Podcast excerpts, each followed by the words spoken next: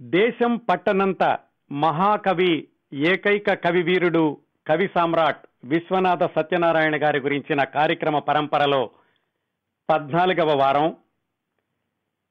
నవలేతిహాసం తెలుగు నవల సాహిత్యంలో ఒక అద్భుతం వేయి పడగలు నవలా విశేషాలు ఎనిమిదవ భాగం ఈరోజు. ముందుగా గత ఏడు వారాల్లో ఏం మాట్లాడుకున్నామో అతి క్లుప్తంగా తెలుసుకుని తర్వాత ఈ రోజు అంటే ఎనిమిదవ వారం విశేషాల్లోకి వెళదాం. గత ఏడు వారాల్లో వేయి పడగలు నవల గురించి చాలా విశేషాలు మాట్లాడుకున్నాం కదా. ముందుగా నవల నేపథ్యం అంటే విశ్వనాథ సత్యనారాయణ గారు ఎలాంటి పరిస్థితుల్లో ఈ నవల వ్రాశారు? అలాగే ఇరవై తొమ్మిది రోజుల్లో తొమ్మిది వందల తొంభై తొమ్మిది పేజీలు ఆయన చెప్పి వ్రాయించారు వాళ్ళ తమ్ముడు గారితోటి. ఆ తరువాత ఈ నవలకి వచ్చినటువంటి బహుమతులు ప్రాచుర్యం అలాగే ఈ నవల యొక్క కథాంశాన్ని మనం మూడు వారాలు మాట్లాడుకున్నాం. దాని తర్వాత ఈ కథలోని ప్రధానమైన ఘట్టాలు ఒకదాని తర్వాత ఒకటి మనం తెలుసుకుంటూ వస్తున్నాం. ఈ పరంపరలో క్రిందటి వారం విశ్వనాథ సత్యనారాయణ గారి నలభైవ వర్ధంతి సందర్భంగా ఆయన చివరి రోజుల గురించి అలాగే పంతొమ్మిది వందల ముప్పై రెండులో మరణించిన విశ్వనాథ వారి భార్య గారి చివరి రోజుల గురించి ఆ సన్నివేశాలు వేయి పడగలలో చోటు చేసుకున్నటువంటి సందర్భాల గురించి తెలుసుకున్నాం. ఆ విశాల ఆ విషాద ఘట్టాల గురించినటువంటి కొనసాగింపుగా మరొక రెండు విషాద ఘట్టాలు వేయి పడగలు నవల నుంచి. క్రిందట వారం చెప్పినట్లుగానే విశ్వనాథ సత్యనారాయణ గారు వేయి పడగలు నవలలో ప్రధాన పాత్రల నిష్క్రమణని ఒక ప్రత్యేకమైన శైలిలో అత్యంత వివరంగా అతి సూక్ష్మమైన అంశాలని కూడా స్పష్టంగా వర్ణిస్తూ రాశారు. ఈ నిష్క్రమణల పర్వం అంటే ప్రధానమైనటువంటి పాత్రలు మరణించేటటువంటి ఘట్టాలని పరిశీలించిన తర్వాత నాకు అనిపించింది ఏంటంటే వేయి పడగలు నవల గురించి అనేక పరిశీలన వ్యాసాలు వచ్చాయి కానీ వేయి పడగలు నవలలో ప్రధాన పాత్రల నిష్క్రమణ అనే అంశం మీద ఎవరైనా పరిశోధనా వ్యాసాలు వ్యాసాలు వ్రాసారో లేదో తెలియదు కానీ వ్రాసి ఉండకపోతే తప్పనిసరిగా విశ్లేషించదగ్గ అంశం కొన్ని పాత్రల యొక్క నిష్క్రమణల ఘట్టాలు. అంటే ఆ పాత్రల యొక్క జీవిత చరమాంకాలు చివరి క్షణాలు. అలాంటి ఒక ప్రత్యేకమైన పాత్ర నిష్క్రమణ పర్వం ఈరోజు వెయ్యి పడగలు నవలా విశేషాలు ఎనిమిదవ భాగంలో మొదటి ఘట్టం. పౌర్ణమి ముందు అంటే పౌర్ణమి ముందు దశమి మొదలైన దగ్గర నుంచి పౌర్ణమి వరకు జరిగినటువంటి రోజుల్లో ఈ వెయ్యి పడగల నవలలోని చాలా ప్రధాన పాత్రలు నిష్క్రమిస్తాయి. అంటే వాళ్ళు మరణించేటటువంటి సమయం దశమి నుంచి పౌర్ణమి ఆ ఐదు రోజుల్లో ఉంటుంది.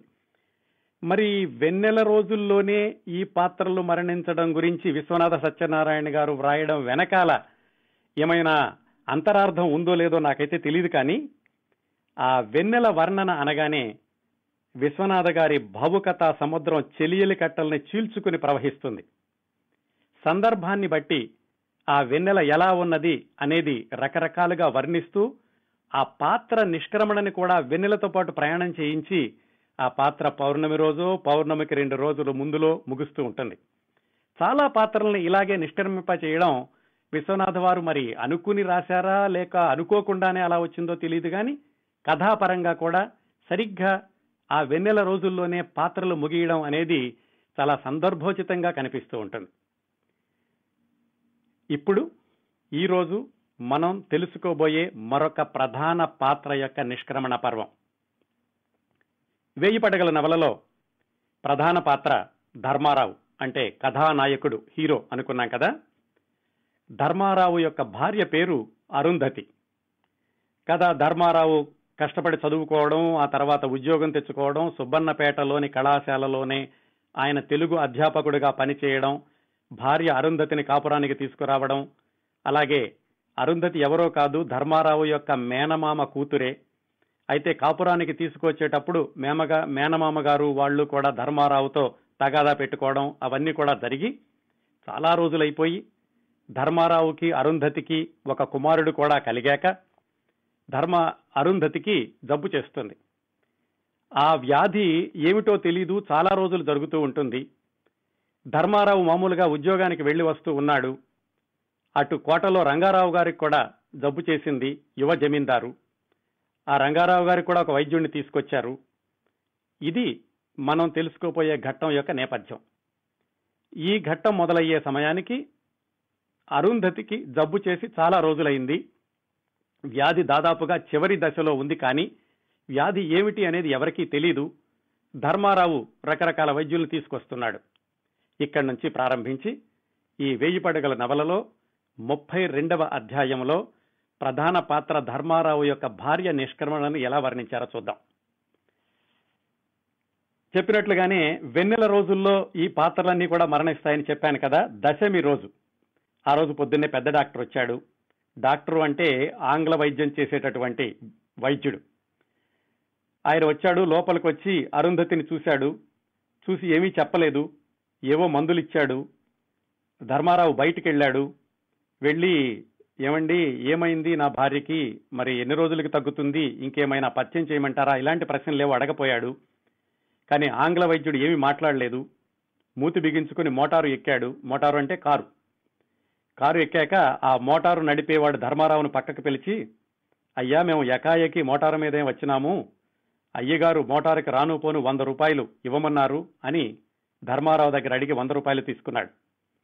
ధర్మారావు ఏదైనా అడుగుదాం ఇంకా ప్రశ్న అడుగుదాం అనుకుంటున్నాడు ఆ వైద్యుడిని కానీ మోటారు కదిలిపోయింది.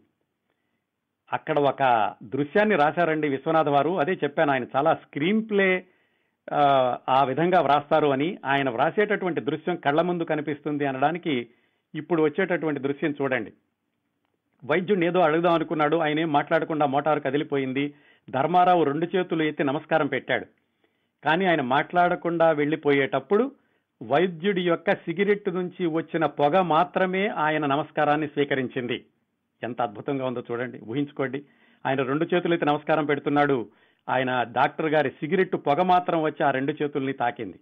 అదండి అద్భుతమైన దృశ్యం. అంత సూక్ష్మంగా విశ్వనాథ వారు మనోనేత్రంతో చూసి మనకి కళ్ళకి కనిపించేలాగా ఈ వెయ్యి పడగల్లో రాశారు. సరే ఆ డాక్టర్ గారు వెళ్ళిపోయాడు. లోపలికి వచ్చాడు ధర్మారావు. అరుంధతి అడిగింది ఏమండి డాక్టర్ గారు ఏమన్నారు? అని. ధర్మారావు ఏం చెప్పాడంటే మళ్ళా ఒక వ్యాఖ్యానం చెప్తాను. విశ్వనాథ వారు ఎంత గంభీరమైన దృశ్యమైనా ఎంత హాస్య దృశ్యమైనా ఎంత లలితమైన దృశ్యమైనా అక్కడ సందర్భానుసారం ఆనాటి సామాజిక సామాజిక పరిస్థితుల మీద ఆయన యొక్క వ్యాఖ్యానం చిణుకులు మాత్రం ఆయన ఎక్కడ మర్చిపోలేదు.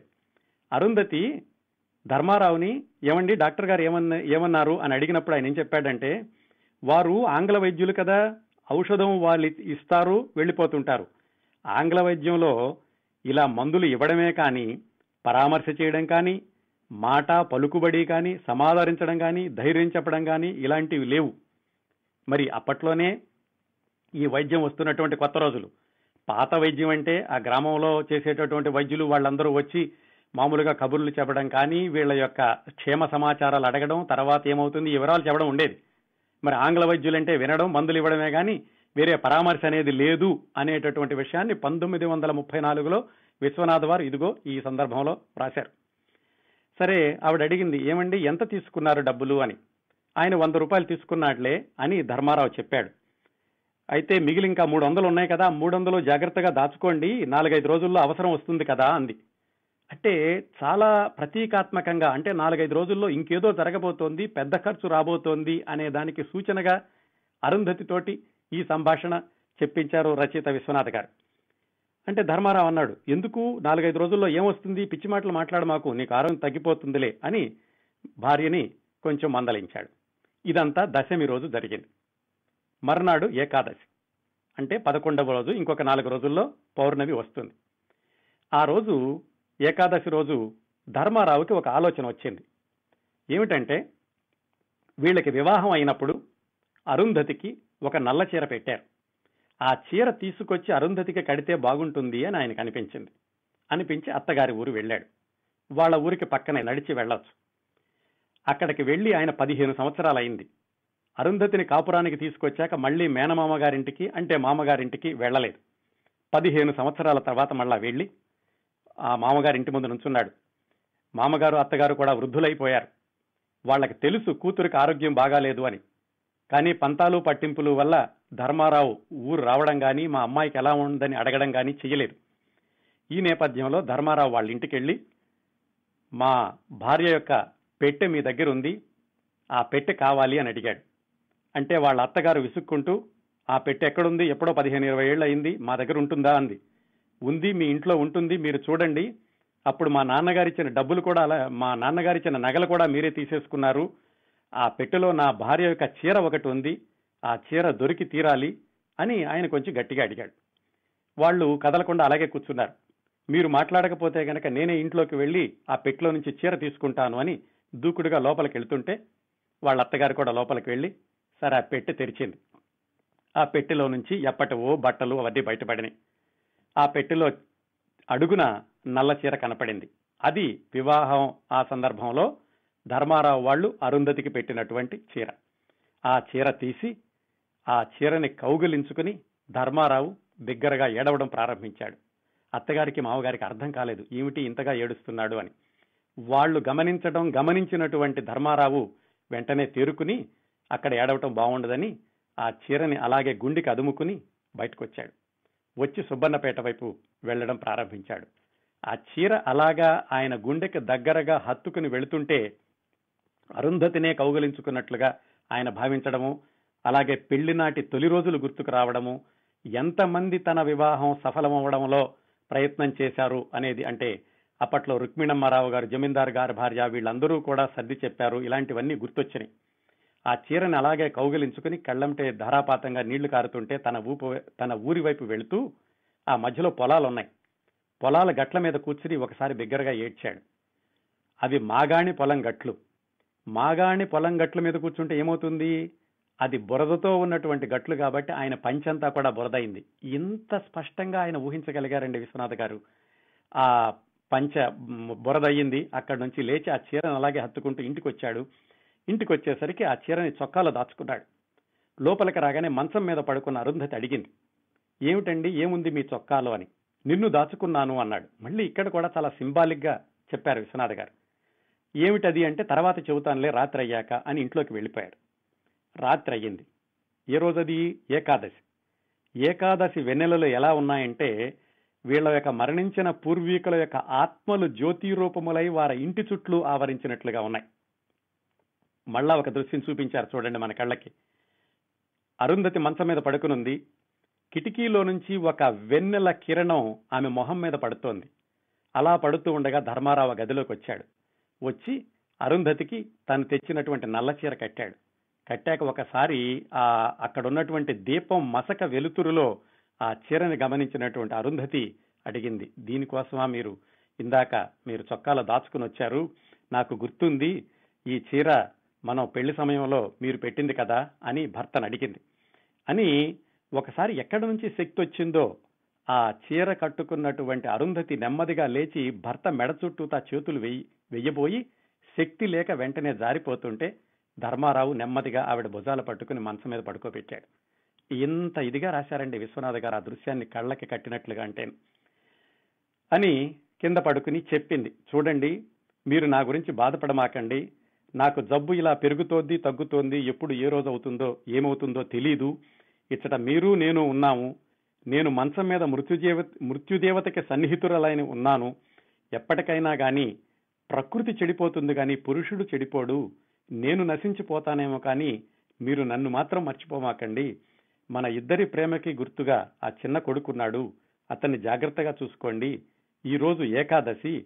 నా ప్రే నా ప్రేమలోని పాతివ్రత్యం ఎటుదో చూడండి. ఈరోజే మీరు ఆ చీరను తీసుకొచ్చి నాకు ఇచ్చారు అని ఇలా మాట్లాడడం ప్రారంభించింది అరుధతి. ధర్మారావు సర్ది చెప్పాడు.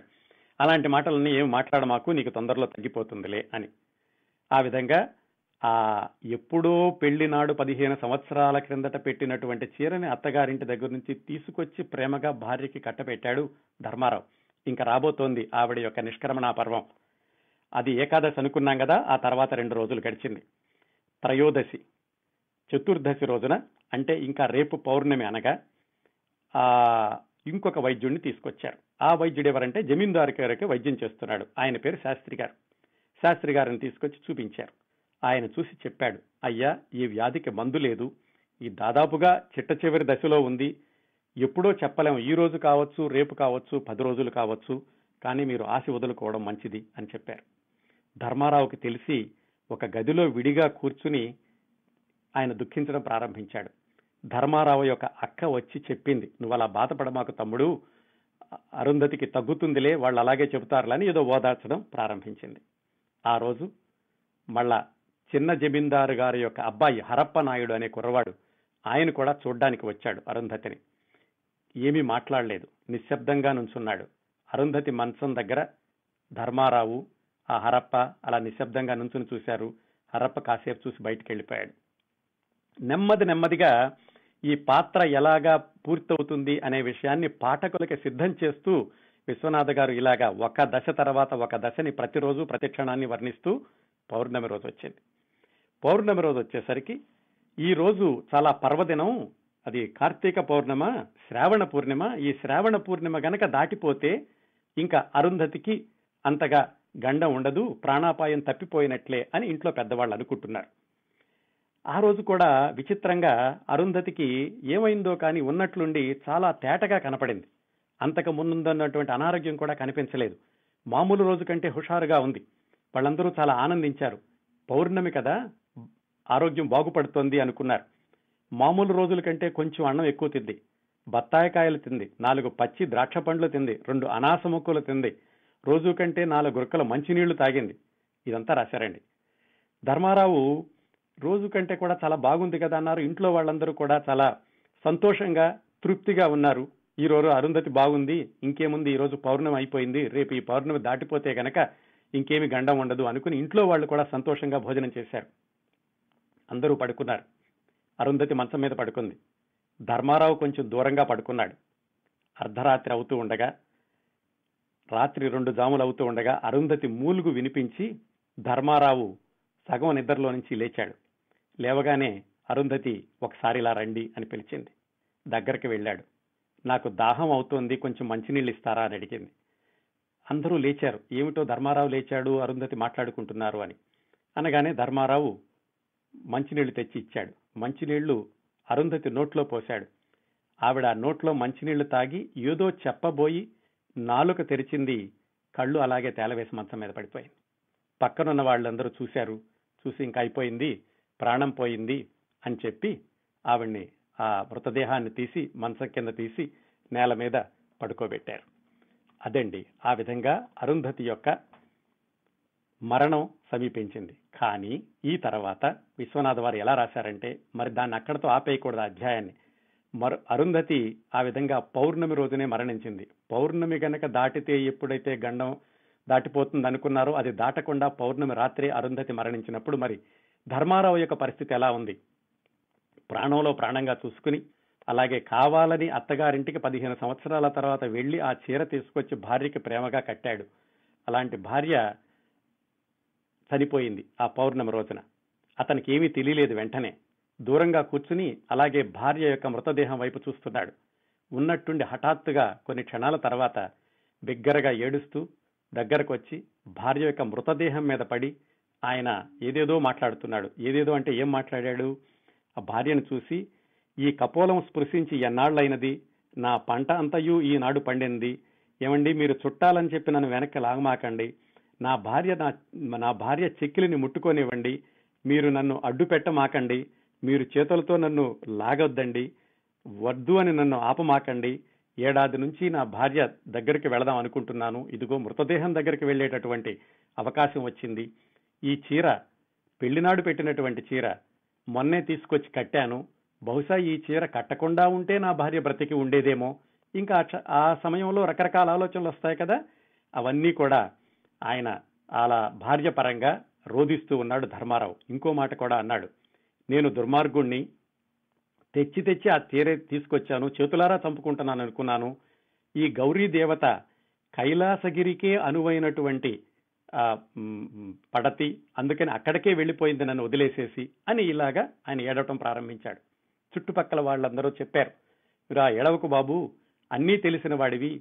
నువ్వే ఇలా ఏడిస్తే ఎలా ఉంటుంది? ఇంకా చిన్నపిల్లడున్నాడు పిల్లల్ని చూసుకోవాలి అని ఎంతమంది చెప్పినా కానీ ఆయన వినలేదు. ఆ అధ్యాయాన్ని ఎంత అద్భుతంగా ముగించారంటే విశ్వనాథ్ వారు ఎవరు చెప్పినా వినకపోయేసరికి ధర్మారావు యొక్క వదిన గారు ఆమె పేరు రథంతరి.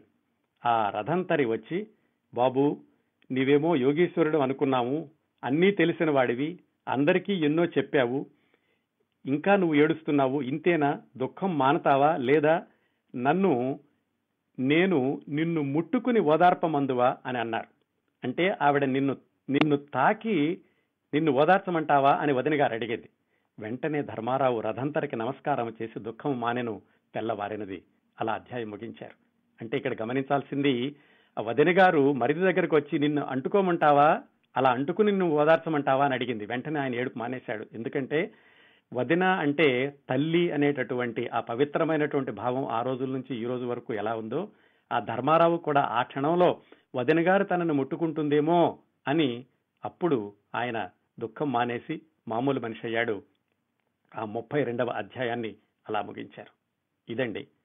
ప్రధానమైనటువంటి పాత్ర అంటే ధర్మారావు యొక్క భార్య అరుంధతి నిష్క్రమణ పర్వాన్ని ఇంత వివరంగా విశ్వనాథ వారు దాదాపుగా ఎనిమిది పేజీలలో ఈ వేయి పడగల నవలలో వర్ణించారు.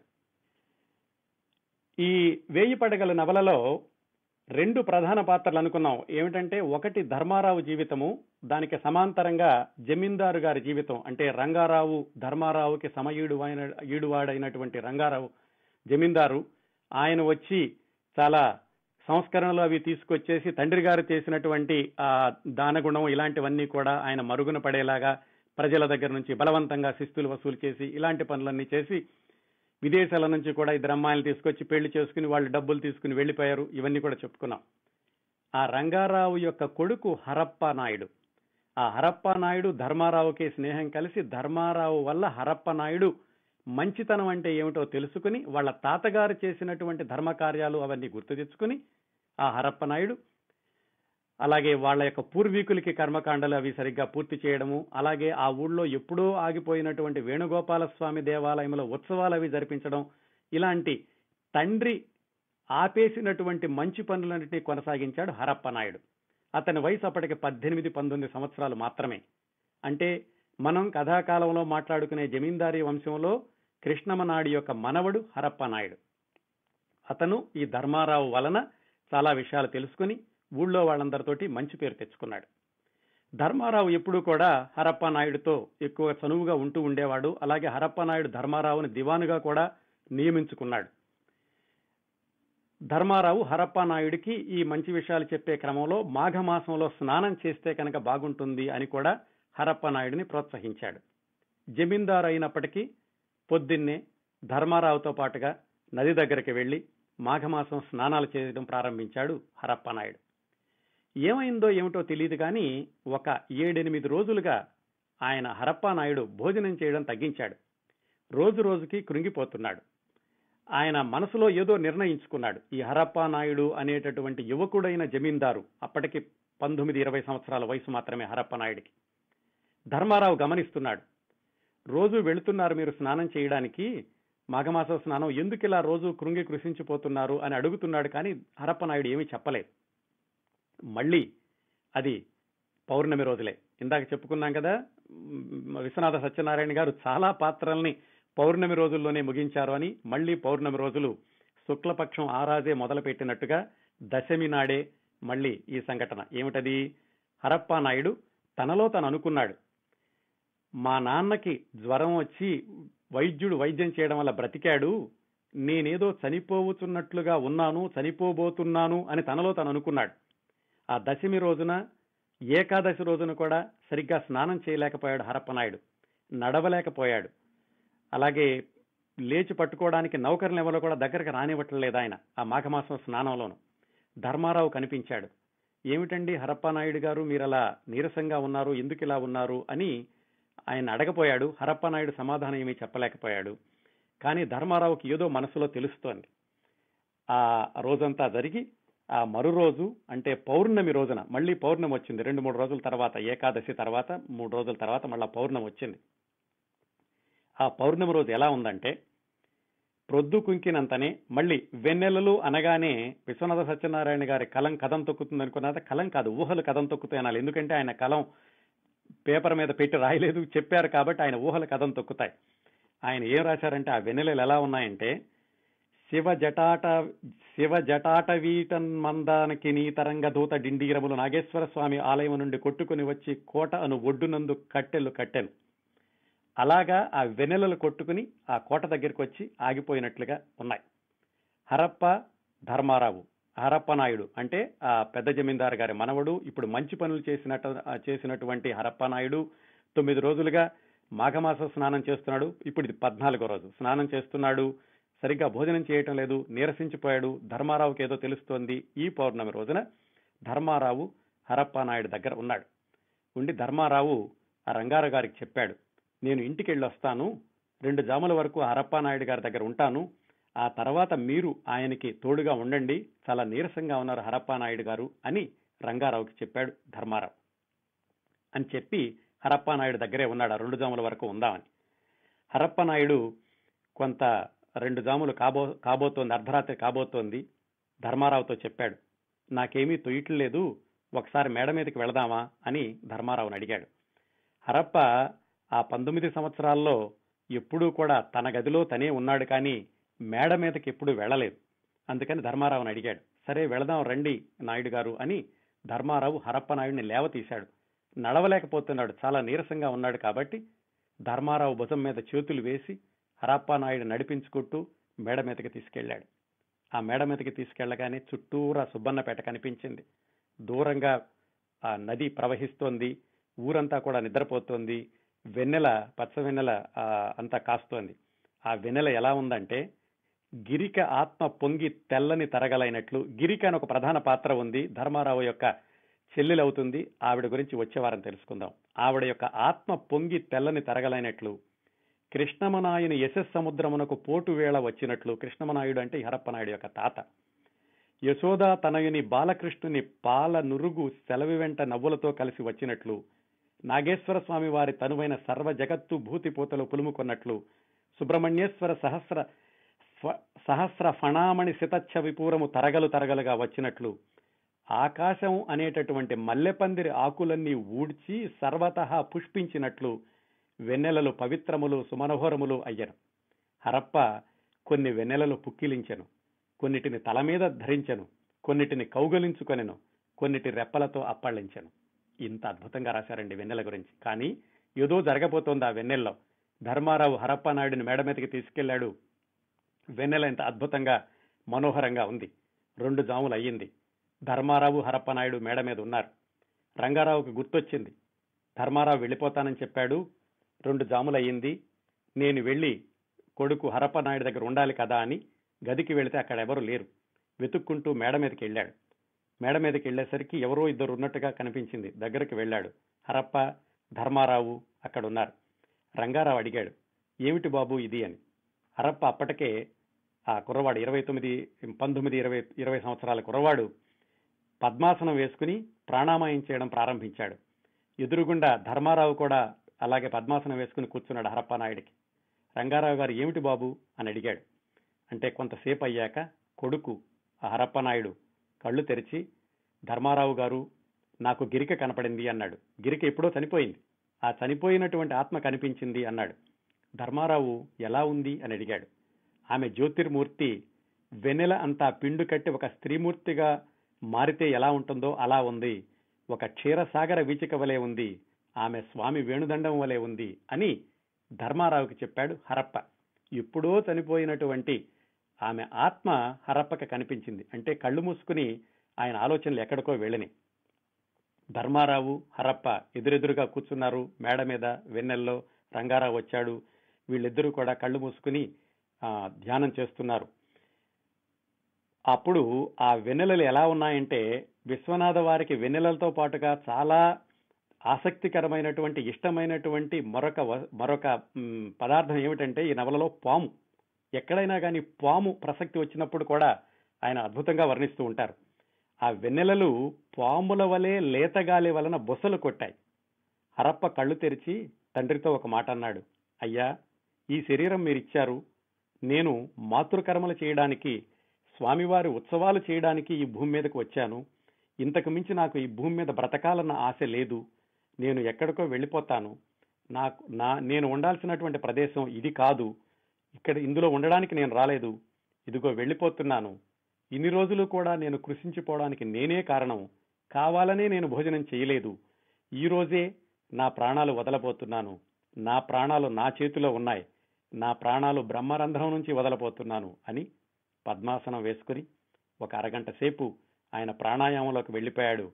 చంద్రాస్తమయం కాబోతోంది. అంటే తెల్లవారుజామున అయిపోతోంది.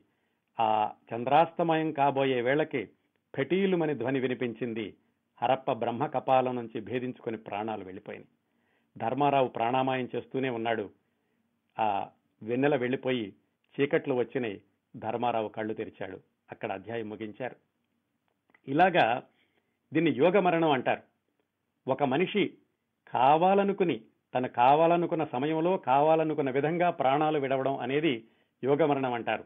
ఇది ఎంతవరకు సాధ్యమా అసాధ్యమా శాస్త్రీయమా అశాస్త్రీయమా అన్న విషయాన్ని పక్కన పెడితే ఇలాంటి యోగ మరణాల గురించి మన పూర్వ గ్రంథాల్లో చాలా చోట్ల వ్రాసి ఉంది. దాన్నే విశ్వనాథ వారు ఈ హరప్పనాయుడు అనేటటువంటి పంతొమ్మిది ఇరవై సంవత్సరాల కురవాడు తాను ఈ భూమి మీదకొచ్చి మంచి పనులు చేసి ఇంతకు మించి నేను ఉండాల్సిన అవసరం లేదు అనుకుని తనంతట తానుగా ప్రాణత్యాగం చేయడాన్ని యోగ మరణాన్ని ఆహ్వానించడాన్ని ఇంతగా మళ్ళీ వెనెల రోజుల్లోనే జరిగినట్లుగా రాశారు విశ్వనాథ గారు. ఇదండి ఈ రోజు చెప్పదలుచుకున్నటువంటి రెండవ పాత్ర నిష్క్రమణ మరొక విషాద ఘట్టం. దీని తర్వాత మరొక ఘట్టం చెప్తాను. ఇదేమిటంటే వ్యక్తులకి సంబంధించింది కాదు. ఈయన వ్యక్తులకి సంబంధించిందే కాకుండా ఈ వేయి పడగల నవలలో ఎక్కడ అవసరమైతే అక్కడ ఆయన జంతువుల గురించి అలాగే పక్షుల గురించి ప్రకృతి గురించి అన్ని విషయాల గురించి కూడా వ్రాశారనుకున్నాం కదా. నిజానికి ఆయన స్పృశించినటువంటి అంశాలని స్పృశించినటువంటి కోణాలని చూస్తే వేయి పడగల నవల ఆనాటి సామాజిక జీవన సర్వస్వం అని చెప్పడంలో ఏమాత్రం అతిశయోక్తి లేదు. అలాగే ఆనాటి సమాజంలోని అన్ని కోణాల మీద విశ్వనాథ వారు ప్రసరించిన హై వోల్టేజ్ సెర్చ్ లైట్ అని చెప్పొచ్చు మనం పూర్తిగా ఆంగ్లంలో చెప్పుకోవాలనుకుంటే ఈ నవల గురించి. అతి సూక్ష్మమైన అంశాలను కూడా అతి సునిశ్చితంగా పరిశీలించి విశ్లేషించి చిత్రించి మన కళ్ళ కట్టినట్లుగా వ్రాశారు విశ్వనాథ్ వారు. ఇదిగో ఈ దృశ్యం చూడండి ఈ ఘట్టం. ఇదేమిటంటే ఒక ఏనుగు చనిపోవడం. దాన్ని ఎలా రాశారంటే ఆ ఏనుగు పేరు లక్ష్మణస్వామి. ఇది చాలా పుస్తకం ముందులోనే నాలుగవ అధ్యాయంలో వస్తుంది. ఎందుకు ఏనుగు చనిపోతుందంటే ఆ ఏనుగు పెద్ద జమీందారు గారు కృష్ణమనాయుడు గారికి చాలా మచ్చికైనటువంటి ఏనుగు. కృష్ణమనాయుడు గారు చాలా జాగ్రత్తగా చూసుకుంటూ ఉండేవాళ్ళు. కృష్ణమనాయుడు గారు మరణించారు. ఆ తర్వాత రంగారావు కృష్ణమరాజు గారు కృష్ణమనాయుడు గారు చేసినటువంటి పనులన్నింటినీ కూడా ఆయన పూర్తిగా వ్యతిరేకంగా చేస్తూ వస్తున్నాడు. ఆయన ఎక్కువగా చెన్నపట్నంలో ఉంటాడు. అప్పుడప్పుడు సుబ్బన్నపేటకు వస్తూ ఉంటాడు. ఈ పెద్ద జమీందారు గారు మరణించాక కొన్ని రోజులకి రంగారావు గారు తన సొంతగా పట్టాభిషేకం చేసుకోవడానికి ఆయన ముహూర్తం నిర్ణయించుకున్నాడు. ఆ రోజుల్లో ఈ లక్ష్మణస్వామి ఏనుగు పెద్ద జమీందారు వారు పోయాక చాలా రోజులు చాలా దిగులుగా అలా పడుకునుంది. ఎందుకో ఉన్నట్టుండి ఒకరోజు హఠాత్తుగా లేచింది. లేచి ఏదో ఏమీ తోచనట్లుగా ఘీంకారం చేయడం మొదలుపెట్టింది. దాంతో ఆ మావటి వాడికి ఏమిటి ఇన్ని రోజులు ఇలా పడుకునుంది జమీందారు గారు చనిపోయాక ఇప్పుడే ఎందుకు లేచింది అనుకున్నాడు. అనుకుని సరే ఇలాగా కథం తొక్కుతోంది కాబట్టి బయటకు తీసుకెళ్దాము అని ఆ ఏనుగుని లేవతీసి నీరు త్రాగించి మేత తినిపించి దొడ్డంతా పరవళ్ళు తొక్కుతుంటే ఆ ఏనుగు ఎటుపైపు వెళుతుందో తెలుస్తుంది తెలుస్తుంది కాబట్టి ఆ ఏనుగు మీద హౌదా హౌదా అంటారు ఆ పైన పరిచేటటువంటి ఆ పానుపుని. దాన్ని చెత్తి దాని మీద వేసి ఆ ఏనుగుని నడిపించుకుంటూ కోట బయటకు తీసుకెళ్ళడం ప్రారంభించాడు మావటి. వెళుతుంటే చాలా ఘీంకారాలు చేసుకుంటూ కాళ్ళతోటి తన్నుకుంటూ చాలా ఉత్సాహంగా ముందుకు వెళుతోంది ఆ లక్ష్మణ స్వామి అనే ఏనుగు. చాలా రోజుల తర్వాత జమీందారు గారు చనిపోయిన చాలా రోజుల తర్వాత ఎందుకో అంత ఆవేశం వచ్చి వెళుతోంది. వెళుతుంటే ఎదురుగుండా ఈ రంగారావు ఎదురుగుండా వస్తున్నాడు. చెన్నపట్నం నుంచి వచ్చి ఎక్కడో ఆ రైలు దిగో లేకపోతే మోటారు దిగో కారులో ఎదురుగుండా వస్తున్నాడు. వస్తుంటే సరిగ్గా ఏనుగు ఎదురు పడింది అటునుంచి కారు వస్తోంది బయట నుంచి ఊళ్ళోకి ఊళ్ళో నుంచి ఏనుగు బయటకు వెళుతోంది. ఒకళ్ళకొకళ్ళు ఎదురుపడ్డారు కారు హారన్ వేశాడు. ఏనుగు మాత్రం పక్కకు వెళ్ళలేదు. మావటివాడు కదిలించపోయాడు. అయినా కానీ పక్కకు తొలగలేదు. చాలా వృద్ధురాలై ఉంది ఏనుగు అప్పటికే. చాలా శరీరం అంతా ముడతల పడిపోయింది. అది ఒకప్పటి పట్టపట ఏనుగు. కానీ చూపులో టీవీ మాత్రం పోలేదు. చివరికి జమీందారు కారు ఆపి మావటి ఏమిట్రా? ఏనుగుని అడ్డం పెట్టావు? ఏడుగుని ఏడుగుని అడ్డం పెట్టావు? పక్కతి అన్నాడు. అంటే మావటి వాడి దొర ఏనుగు కదలటం లేదు. నాలుగు నెలల నుంచి మేత తినని ఈ లక్ష్మణస్వామి అనే ఏనుగు ఈనాడు తిన్నాడు. దొడ్డంతా పరవళ్ళు తొక్కాడు. ఈనాడు గనక బయటకు తీసుకురాకపోతే ఏనుగు పిచ్చెక్కుతుందేమోనని బయటకు తీసుకొచ్చాను. అందుకని నీకు ఎదురుగుండా తీసుకొచ్చాను అని చెప్పబోయాడు. కానీ ఆ రంగారావు చిరుబురులాడి కారును పక్కకు తీసి మళ్ళా ముందుకి ఊరు వైపు వచ్చేశాడు. ఏనుగేమో ఊరు నుంచి బయటకు వెళుతోంది కదా. ఆ పక్కకు వెళ్ళగానే ఈ జమీందారు యొక్క కారు తన పక్క నుంచి వెళ్ళగానే ఏనుగు ఒక్కసారిగా ఘీంకారం చేసి కిందపడి గిలగిలా తందుకుని చనిపోయింది. కానీ అంత తేలిగ్గా రాయలేదు విశ్వనాథ వారు.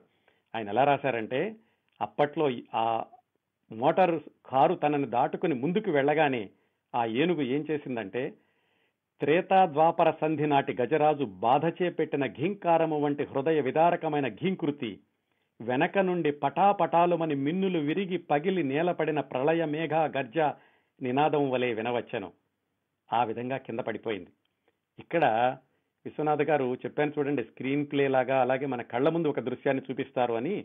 ఆ దృశ్యాన్ని ఏం చూపించారంటే కారు వెళ్ళిపోతోంది వెనకాల ఏనుగు కింద పడి చనిపోయింది. ఎలా కనిపిస్తుంది జమీందార్కి ఇప్పుడు? ఆ కారులోని వెనుక అద్దము నుండి రాజు వెనుతిరిగి చూశాను. సరిగ్గా ఆ కారులోని రేర్ వ్యూ మిర్రర్లో నుంచి ఏనుగు పడిపోవడం కనిపించింది. ఆ తర్వాత మనం వందలాది సినిమాల్లో చూసాం చాలా కీలకమైనటువంటి సన్నివేశాలని ఈ రేర్ వ్యూ మిర్రర్లో నుంచి చూపిస్తారు. కారులో నుంచి ఒకళ్ళు వెళ్ళిపోతుంటారు. చాలా చాలా ముఖ్యమైనటువంటి సన్నివేశం రేర్ వ్యూ మిర్రర్లో కనబడుతుంది ఈ టెక్నిక్ని ఇలాంటి దాన్ని విశ్వనాథ సత్యనారాయణ గారు పంతొమ్మిది వందల ముప్పై నాలుగులో ఈ వెయ్యి పడగల నవలలో ఏనుగు చనిపోవడాన్ని జమీందారు కారు యొక్క రేర్ వ్యూ మిర్రర్లో నుంచి చూశాడు అని రాశారు. అసలు అప్పట్లోనే కార్లు కొత్త.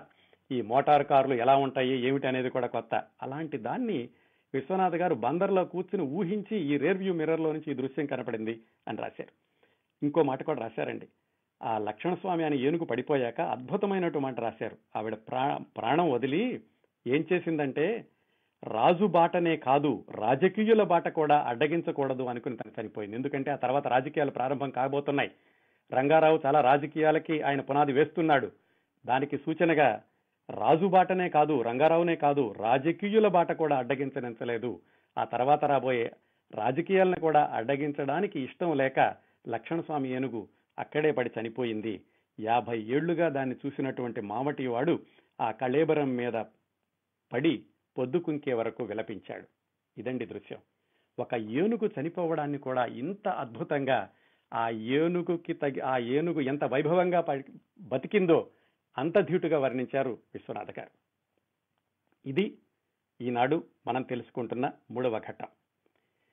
ఈ విషాద పర్వాలని ఇంతటితో ముగిద్దామండి. ఇది వేయి పడగలు నవలా విశేషాలు ఎనిమిదవ భాగం.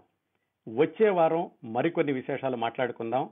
అలాగే ఈ నవలలో అత్యద్భుతమైనటువంటి పాత్రలు గిరిక పసిరిక ఆ రెండు పాత్రల గురించి కూడా వచ్చే వారం వివరంగా చెప్తాను. వేయి పడగల నవలా విశేషాలు ఎనిమిదవ భాగాన్ని ఇంతటితో ముగిద్దాం.